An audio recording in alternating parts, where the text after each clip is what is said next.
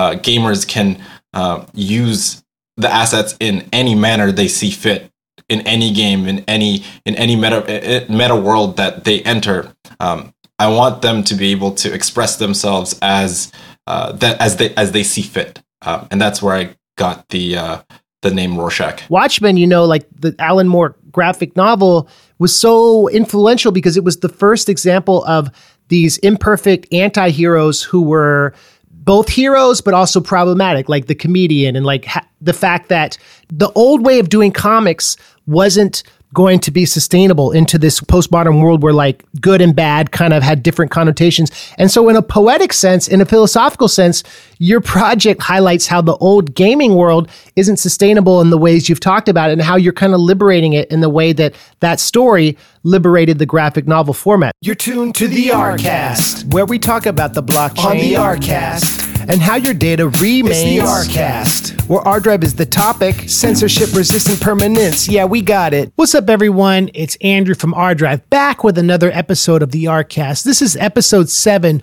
with Christian Sumido, who started Rawrshak, which is a way game developers and players can store their assets in a decentralized way. He uses ArDrive and it's been going well. And he was a really interesting person to talk to. We'd never interviewed anyone in the gaming space before, but uh, it was a really fun interview. So check that out. Uh, the NFT shirts have been sent.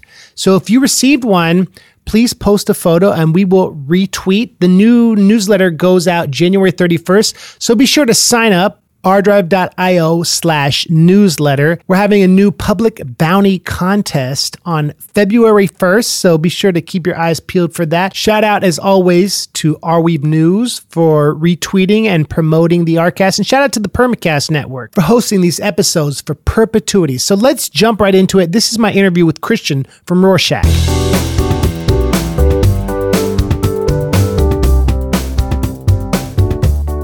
Hello, friends. Welcome to another episode of the Rcast. I'm here with Christian Sumido. This is our first interview with anyone in the gaming sphere, and I'm super excited to have him on the Rcast. So, uh, Christian, how are you doing today? What's going on? Hey, man. Uh, I'm doing amazing. It's uh, it's been a rough couple of weeks with, with uh, our launch, and uh, but everything's going pretty well. So I'm pretty excited to start talking about that. You've been working on this for a while, and it's exciting to talk to you because we really haven't talked to anyone in the Web three gamer world, and this thing that you and your team have created, you're doing things that haven't been done. Do you want to just like explain the project a little bit to people who may not be familiar with it? Sure, sure.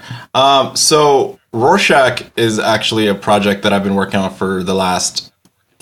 Oh, I've been thinking about the project for the past for the last year and a half, but I only really started uh, developing the project sometime around April of last year. Uh, Rawrshak is a gaming focused uh, NFT platform uh, that empowers creators to deploy cross game interoperable assets.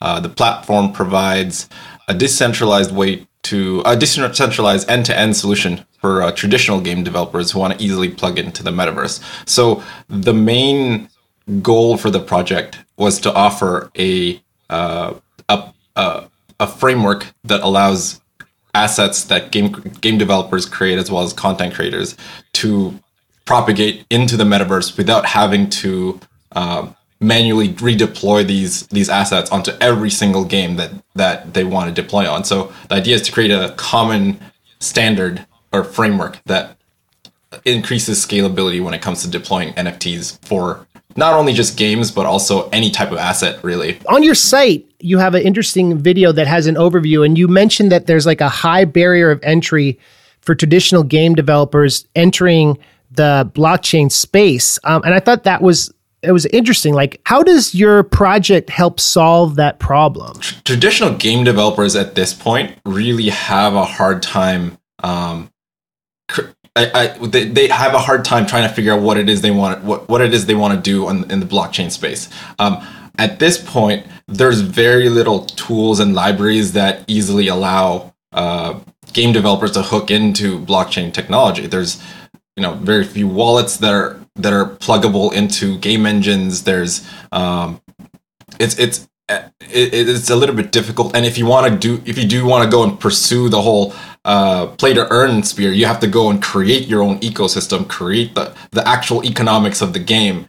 And realistically, not all games should implement their own economies. Like, for example, uh, like you know, chess or like um, small indie games. They, it's hard for them to create their own ecosystem of of uh, uh, of, of gamers. It's easier to um, it's easier. It should be easier for them to just reward their gamers the way they normally would, but have but those assets are you know that that can exist all over the the metaverse, and uh, it's it's it's a high barrier because there's just there's just too much to do for them as well as you know it's hard to hire game developers by themselves let alone ones with uh, w- with blockchain experience. So it hopefully our project uh, provides all the necessary libraries and tools and frameworks that makes this entire process so much easier. I love your optimism and I love like the idea that you're kind of liberating this new chapter in Web3 development because you have made a point on your site that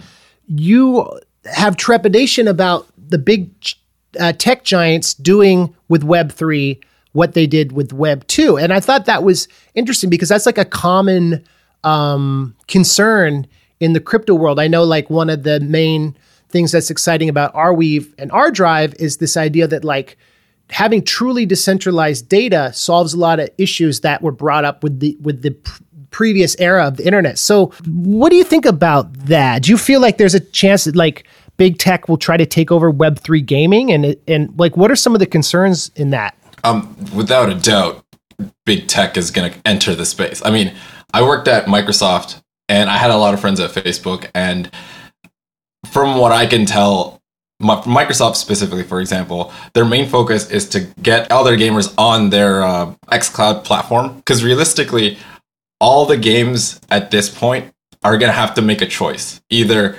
either they're going to get their game developers are going to have to be either um, trying to go at, about uh, the next couple of years developing games by themselves, or they're going to get acquired by big publishers that have uh, a lot of money to throw at them.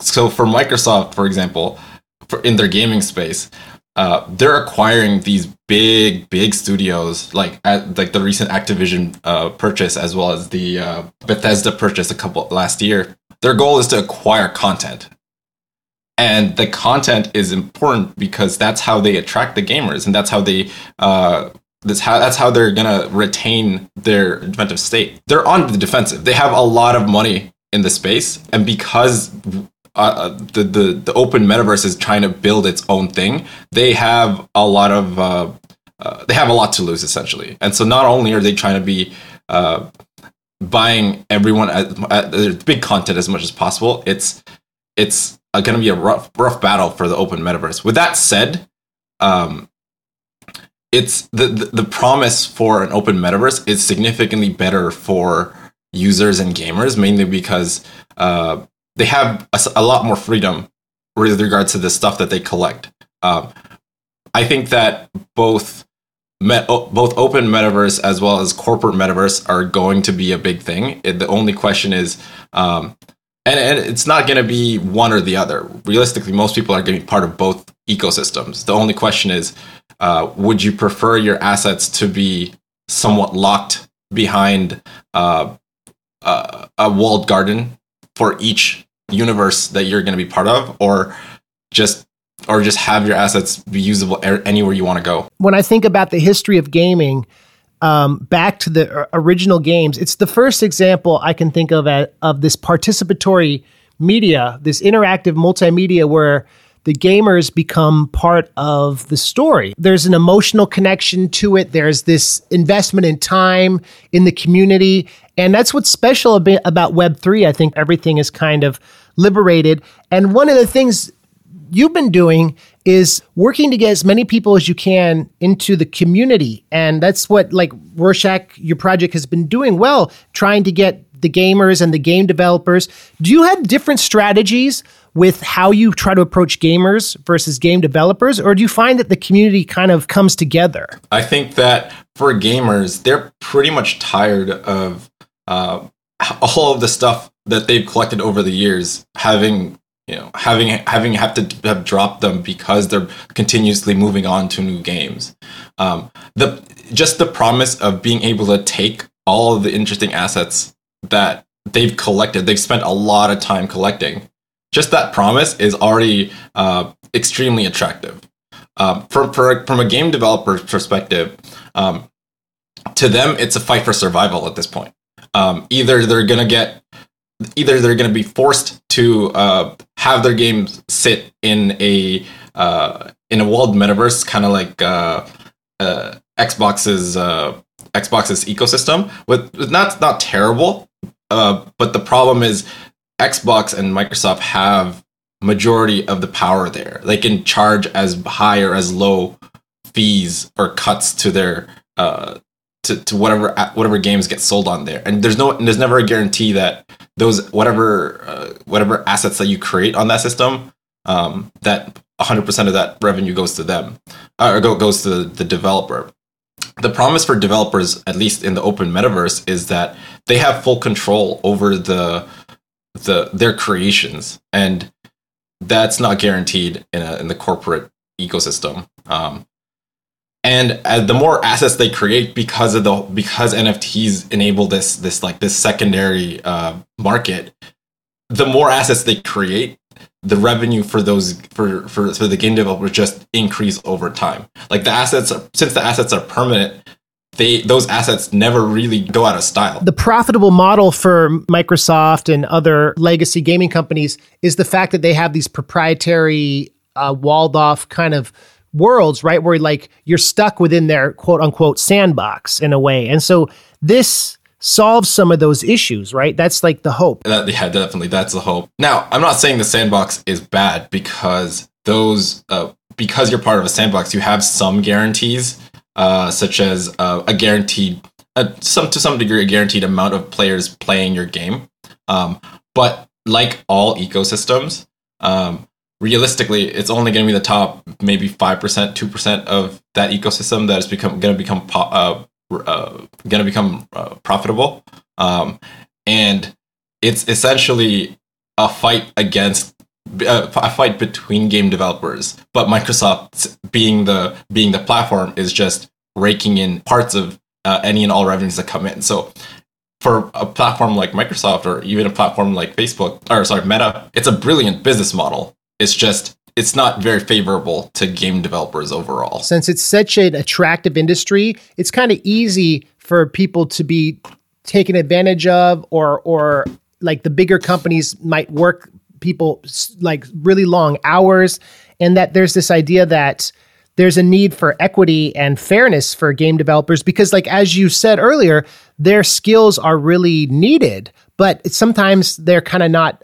I don't know. Do you do you think it's a common concern that some game developer, like the bigger companies, may take advantage of the fact that they're like the the cool big company? For sure. Um, I worked as a game developer back um, when I when I had an internship at EA and I had an internship at uh, another game studio. And um, the re- one of the main reasons that I ended up uh, when after graduating college, I ended up not pursuing game development as my uh, even though that was my initial goal coming into college, was because game developers don't really get treated as well as other engineers in the space. Kind of like cattle to a certain degree. Not, I don't want to say they're cattle, but like it's kind of treated like to a certain degree. Um, and the, the the model for game developer studios nowadays is slightly different. It's not they don't hire as many full time game developer engineers anymore. A lot of them are uh, contractors, uh, which is is just really shitty because they're these these engineers are your bread and butter. They're the ones that bring home the bacon, and for some reason, it's just they're not treated properly like any other engineer in the ecosystem. Like it it sucks. Um, so hopefully, with the with the uh, growth of the open metaverse, it that dynamic hopefully changes and game developers become more independent because there's more opportunity in the space. We had a guest on the Artcast um, who created this platform called Pianity, which is an NFT site for musicians.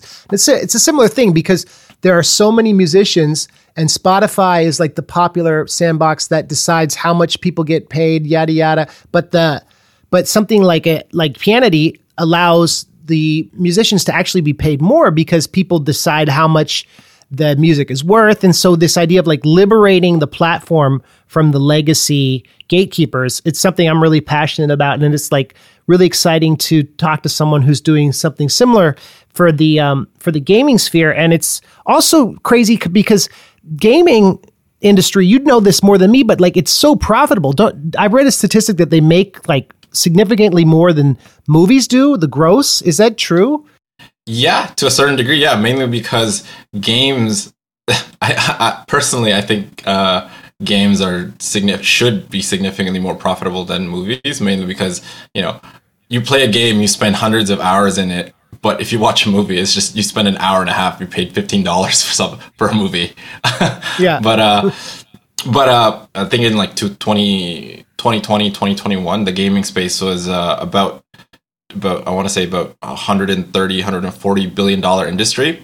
The problem with that is majority of those majority of that revenue actually just goes to publishers. Um, it doesn't even go to game developers as as much. There's there is a few game developers that you know rise above the rest, um, but because they have uh, extremely popular games, but those those games don't really last very long. Um, the the revenue cycle of a of a of a typical game is that the mo- the most money they'll ever make is about one or two months after they've released a product, and then it trails off to zero over the next like half a year. And so, even though a game developer, you know, makes mad bank the first month, they have that whatever whatever revenue they make has to last them until their next game until their next game release mm. which you know that's it's never a guarantee that they're gonna get they're gonna release a new game after that um, so the business model for game developers isn't actually that great um, but they don't really have a choice because that's what the publishers have deemed their deal to be um, and but i hope that with the advent of the open metaverse they have more control over what it, whatever it is that they build, and they have more control over the eco the economy um, that either they want to be part of or the economy that they're actually building for themselves. Um, and I think that because the open metaverse is a bit more um, sustainable, um, I think that even gamers, um, in addition to game developers,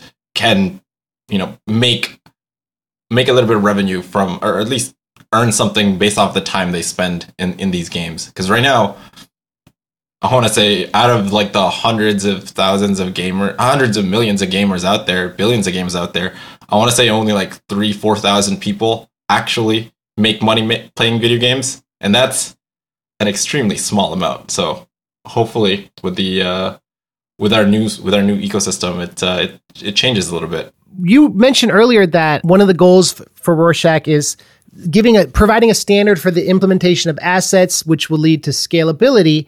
And I was wondering if you could explain that to some some of our listeners, like what an example of an asset is. Essentially, an asset is any uh, any in-game item, or yeah, pretty much any in-game item that a, a player or a game developer deems has value. But the the goal for uh, the meta asset framework is uh, to be able to give game developers the ability to deploy their asset once and have those asset uh, ha- assets be usable in any game that supports this the, the framework. Uh, that essentially increases scalability because game developers don't have to go and manually deploy their assets to every every digital world that they want to be a part of. Um, and if a game developer has, let's say, you know, a thousand assets that they that they just created for one game, it's they, they it's going to be difficult for them to go and redeploy that to let's say Decentraland and then redeploy that to the sandbox or re- and then redeploy that to any any world that they want their asset to be usable in. Would it be like a hat, like a costume, or yeah, it could be anything. It could be um, so so for us, we essentially created uh, four basic types of assets for now. So there's text assets like titles, achievements, um, stuff like that, uh, or or lore, or even like even like uh, like eh, like game in-game history. Uh, you can turn that into a text asset. Uh, there's also image assets, which could be um, guild emblems. That could be you know any any texture, any image that uh, you can reward your players with. Audio assets, uh, something like sound effect or uh, a character line or a shout, even. Uh, and then our the the last asset that we've uh, the last type of asset that we've uh, created so far is a static asset. So so in-game trophies or uh, in-game decorations, where further down the line you can you can have these worlds where a, a, a gamer can come in and just cr- essentially design their world based off of the assets, based off of the decorations and the assets that they've collected uh, over the last you know five, six, seven years. Um, but there are future assets that I haven't implemented yet, mainly because there, it's it's a lot it's a little bit more complicated. Um, a lot of uh, technical requirements. Um, one of them, a couple of them are uh, like animations, uh, animation assets like emotes or uh, uh, what are they called? Uh, poses, for example, characters, character skins, attachables like hats or guns or backpacks. Um, there are many types of assets that uh, that that can be turned into a, an NFT that can be you know distributed to the games and to to, to gamers. Um, but you know, over time we will slowly flesh those out. We just started with the low hanging fruits of uh, text, audio, uh, images, and static static objects. Like in a year or two, if we were to do another podcast, you'd be telling me about all these assets that you we haven't even thought of, right? As the gaming world is constantly changing, and more and more people come into the sphere and it's like this amazing amalgamation of creativity. What was the first game like that you fell in love with? Like that you played and you were like, "Oh my gosh, this is an amazing art form." Oh, there's so many over the course of years. Uh, for me, this is good. This is to be kind of weird, uh, mainly because like this is more of a this was more of a game that was more more popular in Southeast Asia at the time. Um, back in back when I was a kid, I played a lot of this this game called Ragnarok Online uh, it was a popular MMORPG. I am not sure if, it uh, it was popular in North America, but that was I spent uh, I want to say years playing that game. I had to pay a small amount of fee for. I, I would buy these these prepaid cards that would give me time like in game to be to be able, able to play like a couple hours here, a couple weeks here and there, and stuff like that. Um, and that's that's how I fell in love with the MMORPG uh, genre. And then I moved on to Dota. Oh God, Dota. and then uh, and then shooters. Uh, I played a lot of uh, Team Fortress 2. Uh, I really enjoyed my favorite shooter of all time for sure is uh, Titanfall. Oh, the movement in that game is absolutely ridiculous. Uh, and and Mecha Titans, anyways. and, and so, like like for example, so like Titanfall has such incredible graphics. Is it like is is so so the scalability i wonder like you know right like that's a lot of processing and a lot of um, data. How how has it been with the speed of things? Like because yeah how has that been? Like like because you we were talking about ArDrive we were talking about Arweave. Has it has the speed of being able to fetch the assets been able to keep up with the developers and gamers or is it still too early to like try to port something like Titanfall esque into this world?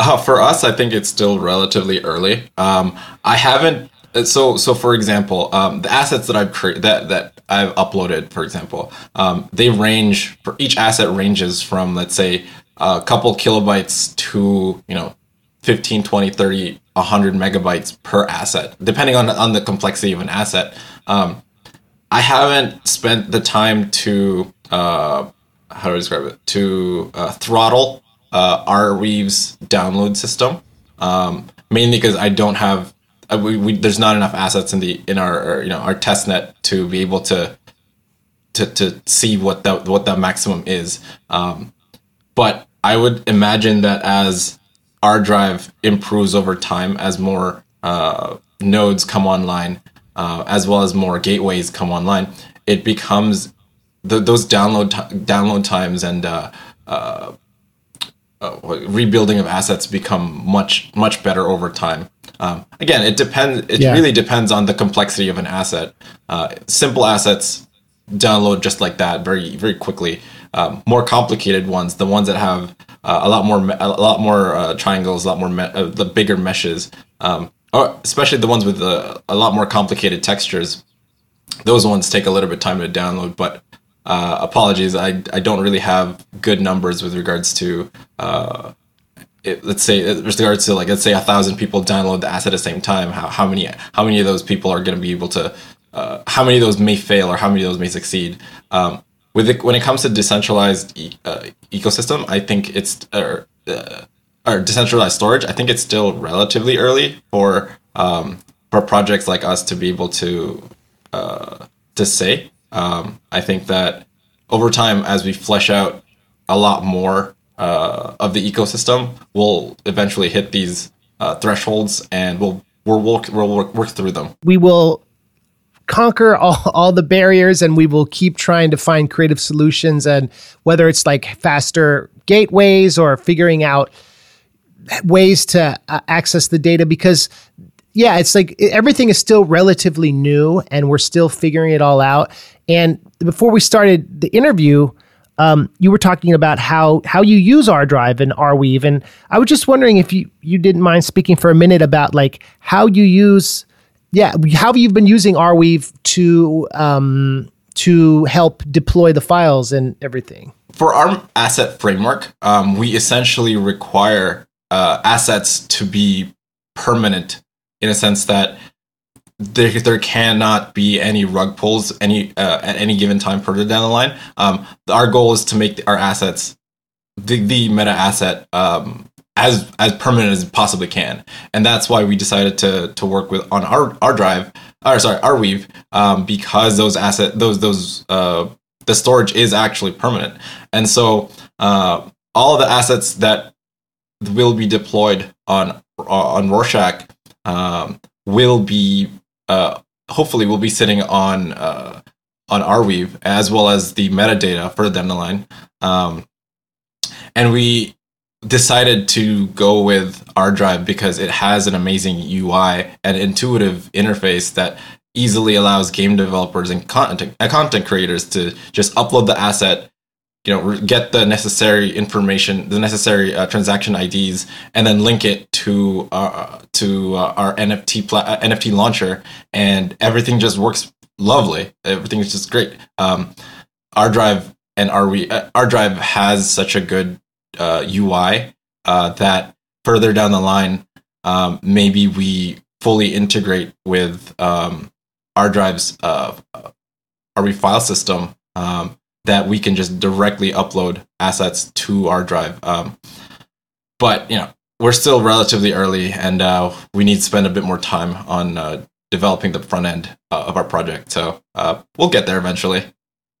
Christian, I'm so glad you found ArDrive, and I'm so glad that like we've been able to talk about all this exciting work you and your team are doing and it's just fun because it's like I love working in this space because it's just the potential of creativity and like the human experiment of trying new things and the excitement of like permanence, the idea that generations to come, people will find this interview, for example. They'll find your assets. They'll want to know about Rawrshak and the history of, of the project in the early days. And I and my last question for you is I was just I wanted to ask about the name because I was wondering if it's is it related to like the idea that in psychology you see a Rorschach test and it and and you kind of it tells you something about yourself what you see in it? Or like what's the origin of the name? Because i love the name. When i started this project i didn't really know what to call it. Uh, as i was watching this movie watchmen i was looking at rorschach and uh, the character rorschach and his he's wearing this mask that changes depending on who he's who he's fighting and who he's uh, talking with. And i realized that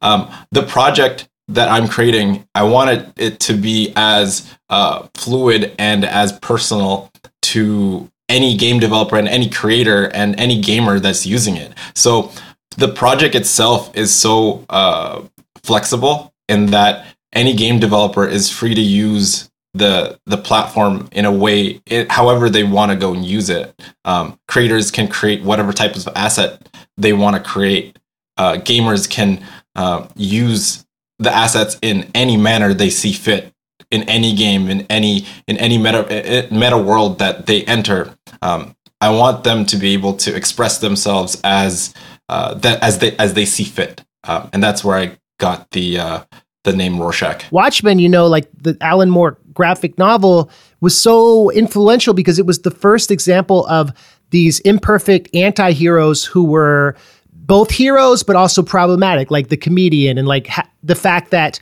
the old way of doing comics wasn't going to be sustainable into this postmodern world where like good and bad kind of had different connotations. And so in a poetic sense, in a philosophical sense, your project highlights how the old gaming world isn't sustainable in the ways you've talked about it and how you're kind of liberating it in the way that that story liberated the graphic novel format. So I don't know that if that's intentional, but I think it's a really poetic connection there. Yeah, I actually never thought about it that way, but uh, yeah, that's uh, that's ex- that's what I wanted to convey in a sense that uh, the system isn't perfect, and there are a lot of things to improve. Um, and my goal is to just continue the uh, the development of the ecosystem and hopefully make our uh, you know the metaverse the actual open metaverse um, a lot more interesting and sustainable for everyone involved and not just you know those in power. I love that. And i'm so glad that you're using the ArDrive platform to do this. And i love that you've had time to talk to me. And I, I know you're a busy person. Anything we can do to help we want to keep doing because uh, we want to, you know, champion you on our platform. So thank you, Christian, for your really thoughtful answers, for your time. And um, yeah, like, wh- where can the listeners go to learn more about the project? Where should we direct them? You can essentially reach the project at rawrshak.io. Um, and follow us on Twitter on Rawrshak for more information as well as uh, announcements for our project. Um, our hope is that we try to build a a, very open and um, interesting uh, metaverse for not only us but also for everyone involved, all the stakeholders. Um, we hope that the decentralized metaverse does actually catch on in a much bigger way than it already has, and it continues to grow. And uh, we want to be part of that. Um, yeah, thank you so much for having me, and I really appreciate uh, the time you've uh, allocated for uh, our project. Christian, what a cool guy. We'll be back in two weeks.